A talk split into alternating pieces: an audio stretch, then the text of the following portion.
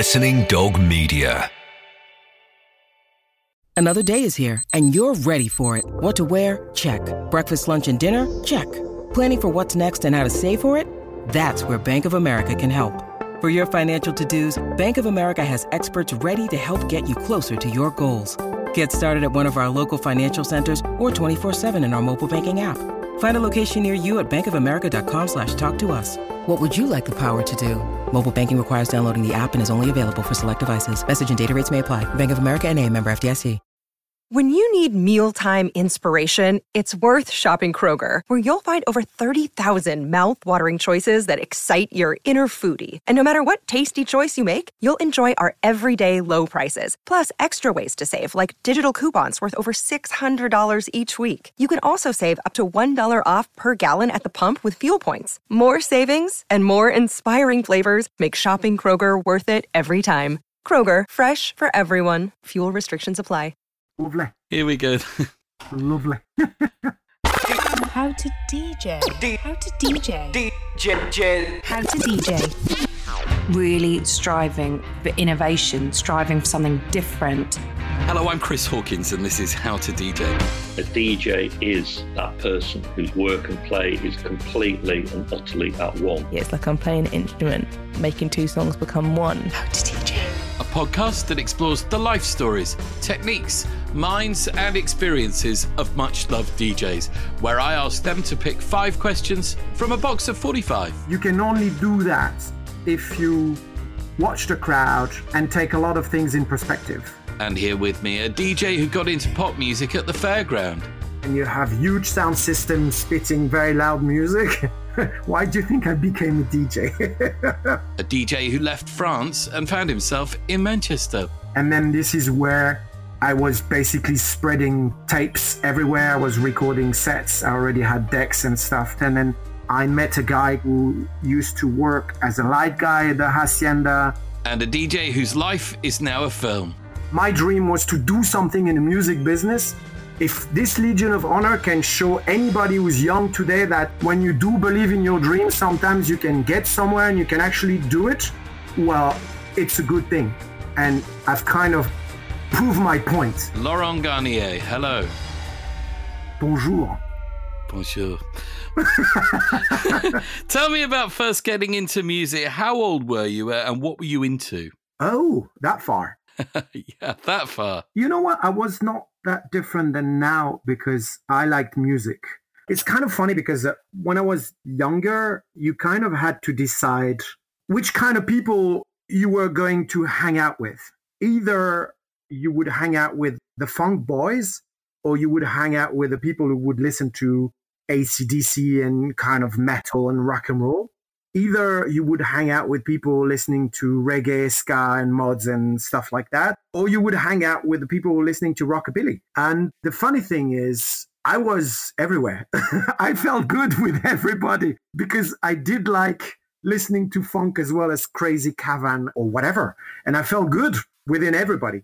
So um, while my friends were going to play football and stuff, I was spending hours in my bedroom listening to music, uh, stealing my dad's records, stealing my big brother's records, and recording radio shows. Back then, it was the explosion of free radio in France, late 70s and early 80s. All sorts of new programs were coming on the radio and they were playing a lot of imports and a lot of records you could not find. So it was a, a very vibrant time for music. And I was kind of spending my time with um, my tape recorder and recording music from everywhere. And I still have all those tapes here. So this was like an early obsession with the way that music was made, I'm thinking. You know, the fashion back then were not really allowing you to be part of different clans. so I guess the radio shows were stylized in the same way. You know, if somebody was playing imports, they were only playing disco and funk. And then after that, you had a show which was only playing punk. And even the punks were not playing other styles of rock music. It was quite strict back then. They didn't have um, social network or internet where today you can feed yourself with so much more it's so easy now to know more about music. Back then, everybody wanted to be a bit specialized in one thing. It was kind of their way to exist and to belong to some kind of a social group. But again, you know, um, I did not feel comfortable hanging with just one group because the music from the other groups was exciting me as well. In the brilliant new film about your life off the record, there are references to your grandparents being fairground people and your early exposure to popular music being at the fairground. Yeah, I was very young when my dad had uh, bumper cars, but he actually stopped working in fairground when I was six or seven but he still kept because my uncle carried on the fairgrounds and because my grandfather was such a, an important person in the fairground world back then. And the boss at the moment now is a man called Marcel Campion. And the man before that was my grandfather. And the loud music that was played at fairgrounds, it was all contemporary pop, I guess. It was more than contemporary pop. It was like very upfront music because fairground people used to have places where they were buying records. It was some kind of a special shop for fairground people because back then they were selling so much records. They were in direct contact with record companies. So they had the best hits and they had all the music up front. Because of course it was a place where music is played loud, where young people go and socialize and kiss and talk and do whatever they do. And of course the music had a very strong impact on the youth. Yeah, and for you, I'm guessing that the new music and the rush of the fairground may have been the foundation for what you've gone on to do. Oh, it's very clear. I've been to fairgrounds since I'm a baby, following my parents until I was 12, 13. I was going on my own with my brother. And apart from the thrill that a ride can give you, my biggest memories are loud sound system and records that were playing special records and i can i can even remember some tracks that i discovered on some rides when i was that age you know 12 13 10 11 whatever like the first time i heard upside down by diana ross stuff like that.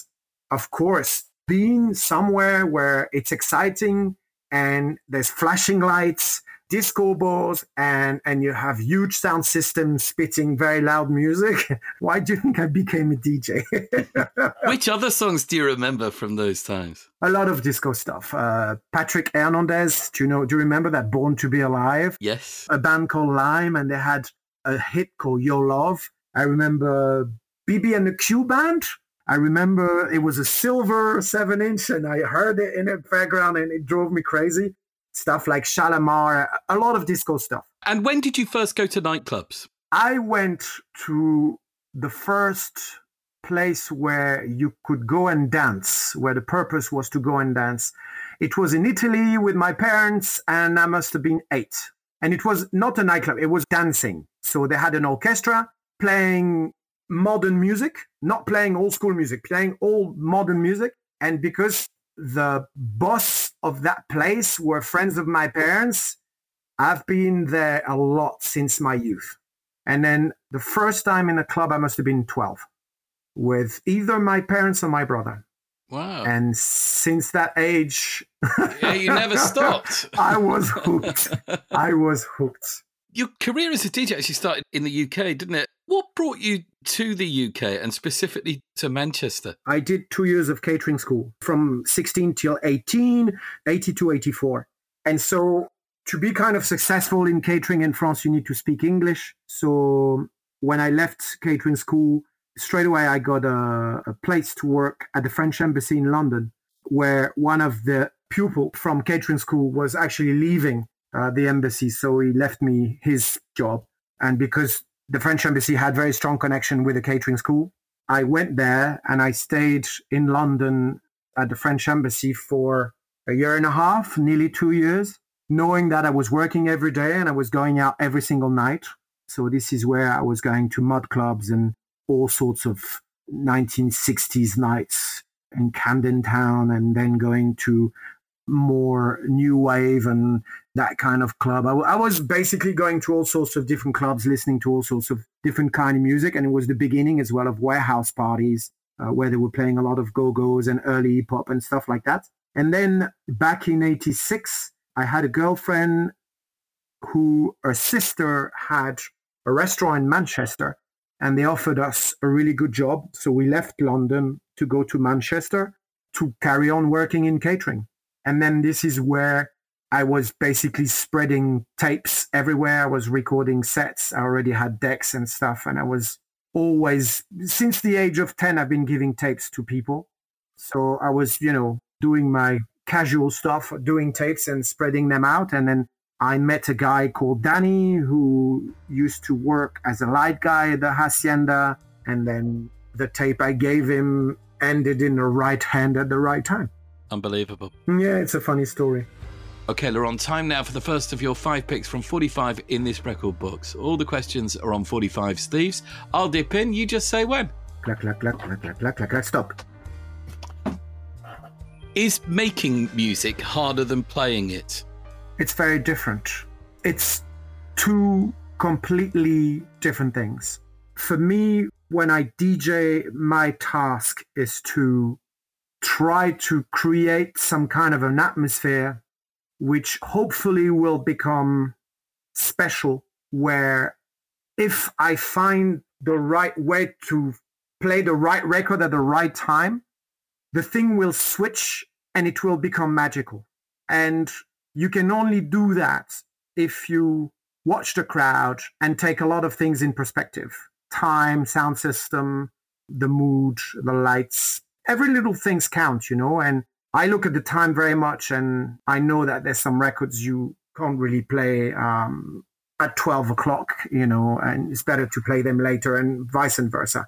So our task as DJs is to look at people. We're not here to impose anything. Of course, we're here to play the music we love, but we kind of redefine the story every night to find the way to grab the crowd and try to make the night extremely special. So they can go home and perhaps, if you're lucky, remember that night forever. We all have memories of amazing nights where, because of one record played at one special moment, it switched the whole room. Mm-hmm. This is our task as DJs. Dave Haslam, Lawrence, says that DJs and crowds are on an adventure together. He said that on series one of this podcast. Of course. You agree with that, yeah? No, totally, 100%. I mean, I always see myself when I DJ as like, okay, take it like a train. All right. There's a locomotive and then there's a there's a wagon behind. The locomotive is supposed to pull the wagon and start to bring the wagon going on a journey. So I always start my job in the locomotive, putting fuel, and then once I feel like we're on the on a nice kind of fast pulse or a good pulse, I can jump then from the locomotive to the wagon with the people. And then it became like a journey together. And if you don't look at your crowd, if you're not ready to not compromise, but have a relationship with your crowd, it doesn't work. That's the thing of DJing. Producing music, it's completely different. You don't have to make music for other people the first person you have to please is yourself. You don't have to copy anybody because at the end of the day, you don't even have to release it. And I think the best albums or the best producers are always the one that have a real personality. You know, when I make music, I usually think of an empty club and what time I would play the track I'm making, but I never think that, oh, this is going to please the crowd. For me, it's a completely different journey. A DJ set is in the moment. It's instant. You make it and then after the memories are there, but then it's gone. That's it. It's past. When you make music, you can come back to it on and on and on. And sometimes you, you don't even feel like it's ever finished. But for me, the main purpose of making music is to please yourself. So it's much more of a journey than something where you think about sharing it first. It's very different. And before I would have said, for me, DJing is much easier and I take far more pleasure because it's something where I share something with the crowd and it brings me a lot of emotions and it brings me a lot of joy. But lately, funnily enough, working on a lot of different projects since the COVID, working on a rock and roll project with a French band and working on a film and then working back on some tracks, more personal tracks for me, it kind of helped me to enjoy more the, the studio side. And I think I've learned a lot for the last year and a half about studio, about mixing, about making music, and I learned a lot about me, my role as a musician in the studio. So it's been very interesting. I, I like both, but I think my heart, since I'm a young man, is DJing. Yeah. Still. Back into the box then, Laurent, for your second question. Say when. Sorry, it was a very long answer. It was a great and very inspiring answer. It needed to be a long answer. For sure. okay, clack, clack, clack, go, go, go, go, go, go, go, stop. I can't see anything. I don't know where you're at. Is your life normal? Uh, yes and no. Absolute 100% yes, because I wake up early in the morning. My wife works. I wake up at 6.30 in the morning to drive my kid to school. I go and buy my stuff at the supermarkets. I don't fly in business class or anything like that. I've never been bothered in the street or stopped in the street. You know, sometimes some people would recognize me and say, oh, we love what you do, but not to an extent where it's becoming a bit weird for my family and for myself. So to that extent, I walk my dogs.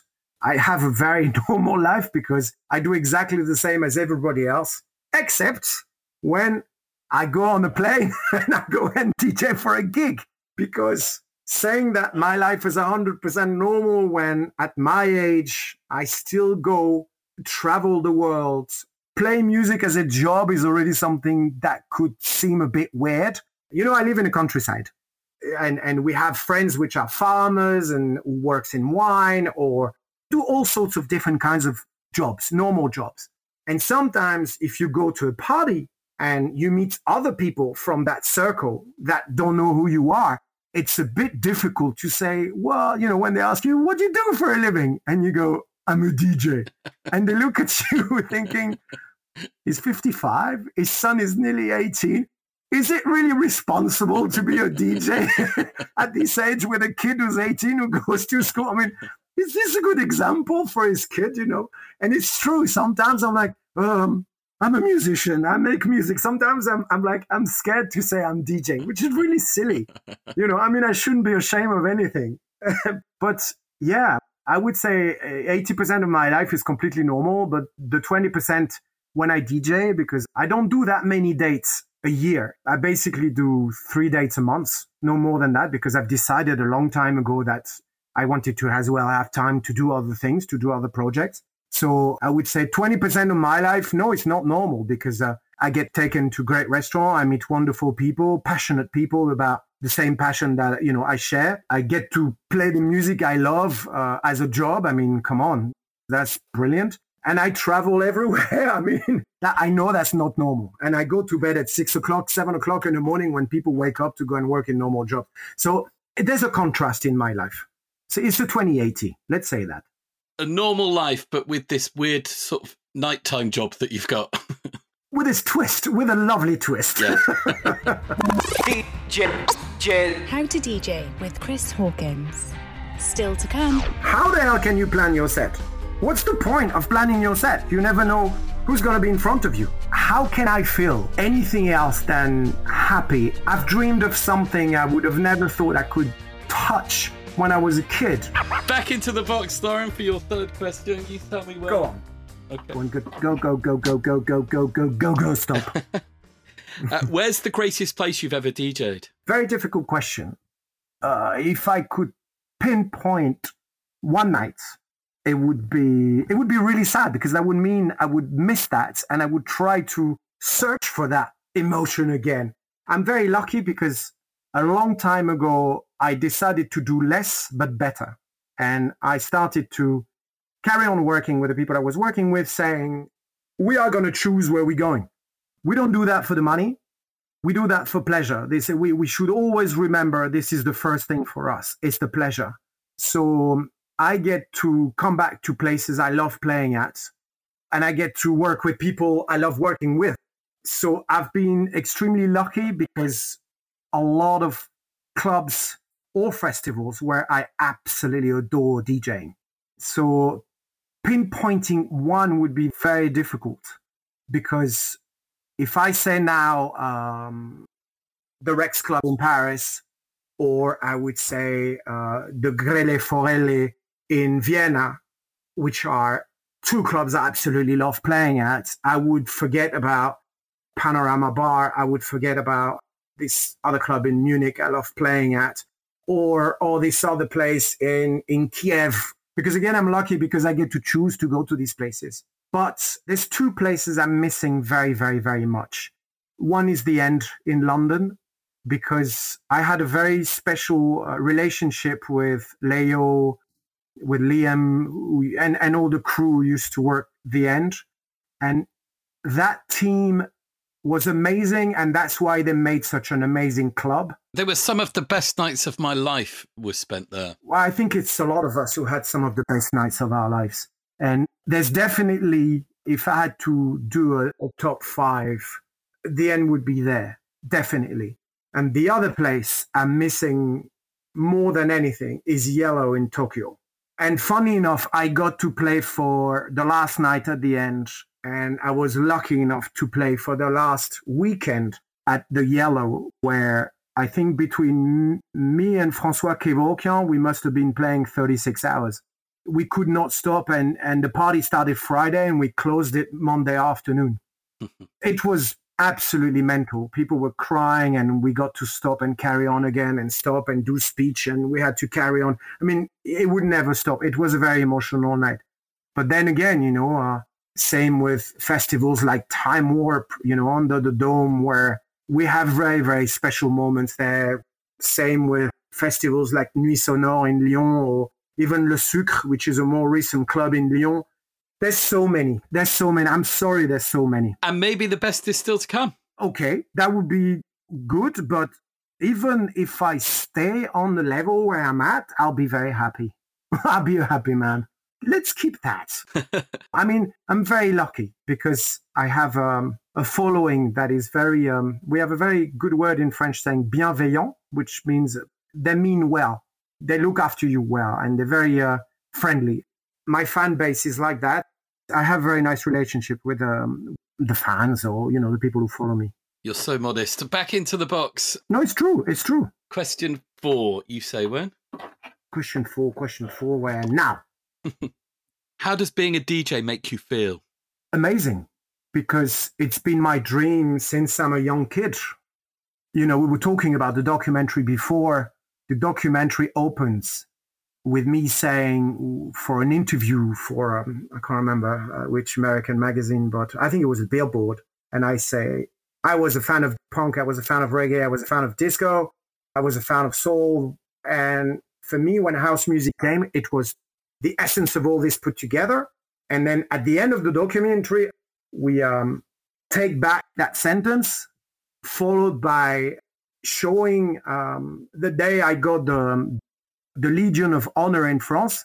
And I was talking about the Legion of Honor, saying, if my Legion of Honor can show any kid today that I was dreaming to be a DJ when I was 10 because music, all sorts of music, was giving me so much pleasure. And I felt so much together with the music. And I felt that I had to be involved somewhere around the music world to be able to share it with other people my dream was to do something in the music business. If this Legion of Honor can show anybody who's young today that when you do believe in your dream, sometimes you can get somewhere and you can actually do it, well, it's a good thing. And I've kind of proved my point. Do, do you know what I mean? Is, is it clear what I'm saying? Absolutely clear. Yeah, it's amazing what you're saying. How can I feel anything else than happy and fulfilled? Because uh, I've dreamed of something I would have never thought I could touch when I was a kid. It was clubbing. I mean, you got to understand, my brother was six years older than me. So when I was 10, my brother was 16 or 17. He was starting to go out in clubs. And I was looking at him like he was living a life that I couldn't have never dreamed for. And I was all the time saying to him, bring me magazines about clubs. I want to see pictures. I want to know. I want to know what you're listening to. He thought I was mad you know, it was difficult to get information. So everything I could grab to see a picture about people, someone dancing in a club or knowing about this disco band who's been playing in this club in Paris or that club, I was so much into it. So nightlife was a complete, how can I say, dream for me. You know, it was the, the Tower of Babel or something like that. and then 10 years after, somebody offers me a guest spot at the Hacienda. and then you think, wow, how did that happen? And then 10 years after that, I'm like becoming an important DJ in France. And funny enough, 40 years after that, I'm still there and I'm still in the music business and and I have people following my music. I mean, come on, how else can I feel? Tell me, Laurent, like, can you possibly describe when it's going great on a night? You know what? How's your head? What are you feeling? You need to be very well surrounded to keep your head.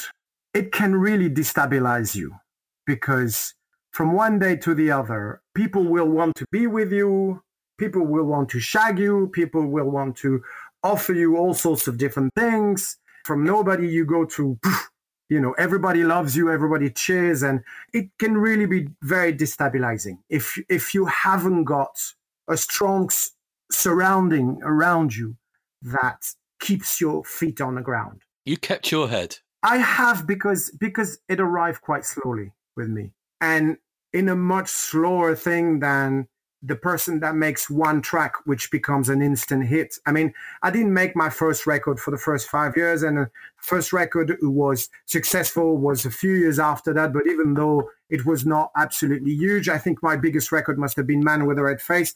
And from the day I DJ'd my first time at Hacienda and Man with a Red Face, there's nearly a 15 year gap. I grew up in this business with everybody else that grew up in this business because I was there at the beginning of house music and we all kind of shared the same story. Do you know what I mean? I didn't come 10 years after and, and made it a journey together. Exactly. So a lot of the oldest DJs, if you take Carl uh, Cox, if you take Jeff Sven or people like that who've been there in different countries since the beginning, all these people I know they're big guys, but they're still, you know, compared to some newer ones, they're still quite humble. I think that there are very few more humble than you. You know, it, it all makes sense, I, I, guess, listening to the way things started for you, the way that you've handled yourself. Hmm. It kind of all makes sense. I've got one last question here then from the box. You say when? Now. Have you ever cleared a dance floor? I have. Oh, really? Of course I have. We all must have done at some point in our life. A heart sinking moment for you? Yes, because I do care. If it would have been a normal night, let's say a techno night, and I would have cleared the dance floor with a techno record, it would have hurt me a lot more. But because it was a night that was announced that I was going to play funk and soul. And it was a time where um, people were not really reading flyers properly. Actually, I've got two stories for you. This one is uh, a festival says, Laurent, we want you to come and play, and we want to do something a little bit different this year. We'd like you to play a different set. And I said, okay, well, what do you want to do? Do you want to do punk rock? Do you want to do funk soul? Because, you know, I, I can do that and it'll be fun. You know, I think it's interesting for people. And they go, oh yeah, funk soul, really good. And I said to them, be careful, be very clear and very specific about the style of music I will play because I can be my own enemy. If you put my name on a flyer, a lot of people will assume that I will play techno. And back then, it was not a time where I was doing other sets. So I went to this festival knowing that I was going to play funk and so I had no techno records with me. And it was really mentioned on the flyer. In big red dots, it was mentioned special funk and soul. Within three records, we went from 2,000 to four people. I had a room packed of people who did not believe I was going to play something else. They thought I was never going to do it. I was going to play one track and then perhaps switch to techno. And it was a big shock for them. it was a big moment of loneliness, let me say. Yeah, yeah, that's Probably an understatement. and the second one, uh, which is a bit weirder, but a funny story, is when I last played at this festival in Los Angeles. You know the huge festival in Los Angeles? Um, uh, what's it called? Um, the biggest one in LA. Uh, um, Next to LA. Uh, uh, Coachella. Yeah. When you play Coachella, you need to do two weekends. I, I had to do two Sundays, I think. And both times I had to play after Maceo Plex. And the first Sunday I get there, I must admit, the welcoming and the artist reception was absolutely appalling, but we're used to that in America. And uh, when I finally get to my room, the room is packed with 6,000 people. Maceo Plex is like killing the room. The vibe is huge. It's really exciting. And I feel like the guy on stage is a bit nervous.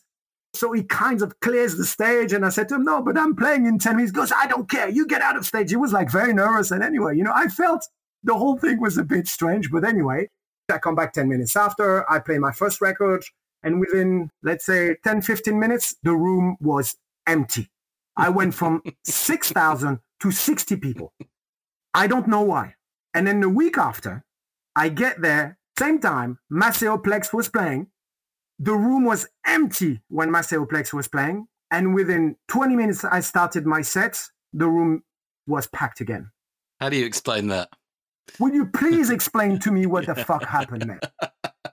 I'd love to know. Laurent, uh, th- they were your five questions from the box, but I- have got three quick fires here. Yeah. Just three quick fire questions. Is that okay? Do you plan your sets? Never. How the hell can you plan your set? What's the point of planning your set? You never know who's going to be in front of you. And as I was saying to you before, each night is different and you're there to catch the mood. So if you plan your set, the only thing I do sometimes is, okay, how can I start tonight?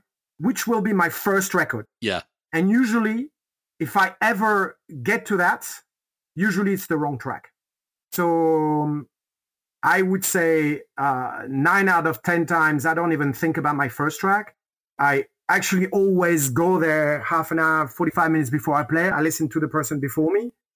And it's a good time for me to think, okay, how can I start after this? Should I follow him? Should I change? You know, should I carry on? Should I make a break? is this crowd tired? Are they overexcited? Or maybe do they need a little kick? Again, each night is different. You can't plan your sets. Our job is to tell a new story every night. I mean, how boring for a fan who follows you in two different towns. Sometimes you have fans who follow you. How boring and disrespectful for that fan to play the same sets Friday and Saturday. I think it's appalling to do that. So no, I never plan my sets. No. Quite a firm answer there. Uh, do you have a DJ hero, Laurent? I have tons. I must say the, the first time I heard Derrick May back late 88, 89 in Manchester, he, he blew me away. Then people like DJ Deep, I love Charles Peterson. I love them all for very different reasons. But every time I go and listen to Gilles, his selection is beautiful and I love the way he dares to play music. Sometimes I would be scared to play and I love going to watch Jeff Mills because he's always a great performance. Oh, Kerri Chandler, Joe Claussell, I love. Yes, of course, I have DJs I go and absolutely adore to go and listen to. Yes. Luckily, I have people I can look up on and go, oh, I'd like to play like he does. yeah, yeah, one day, one day. and finally, this is a, a, nerdy one. What's your tech of choice? I'm not a tech person at all. That's strange to hear you say that. Yeah, why? Well, because I would have thought that everything has to be just so. No, I can't call myself a tech person because, I mean, when it comes down to DJing, I'm very basic. I, I go with two CDJs from Pioneer and a Pioneer mixer I can't call that tech. I call that the, the, the normal gear. Either you take a, a next zone or you take a Pioneer. I'm a Pioneer guy. I love Pioneer. So I go with Pioneer because I like the sound. I like what I can do with it.